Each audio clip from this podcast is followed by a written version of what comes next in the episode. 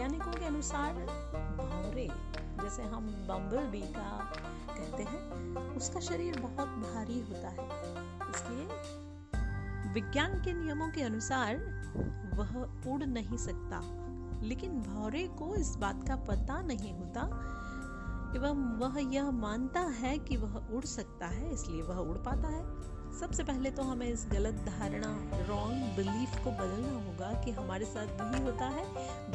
भाग्यों में लिखा होता है।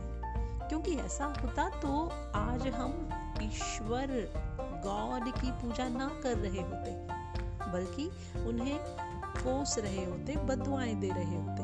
हमारे साथ कुछ भी होता है, इसका जिम्मेदार हम खुद स्वयं होते हैं। We are responsible for what we are इसलिए खुश रहना या न रहना, हम पर ही निर्भर करता है, अर्थात हम पर ही डिपेंड करता है। क्योंकि भगवान उन्हीं की मदद करते हैं जो अपनी मदद खुद करता है।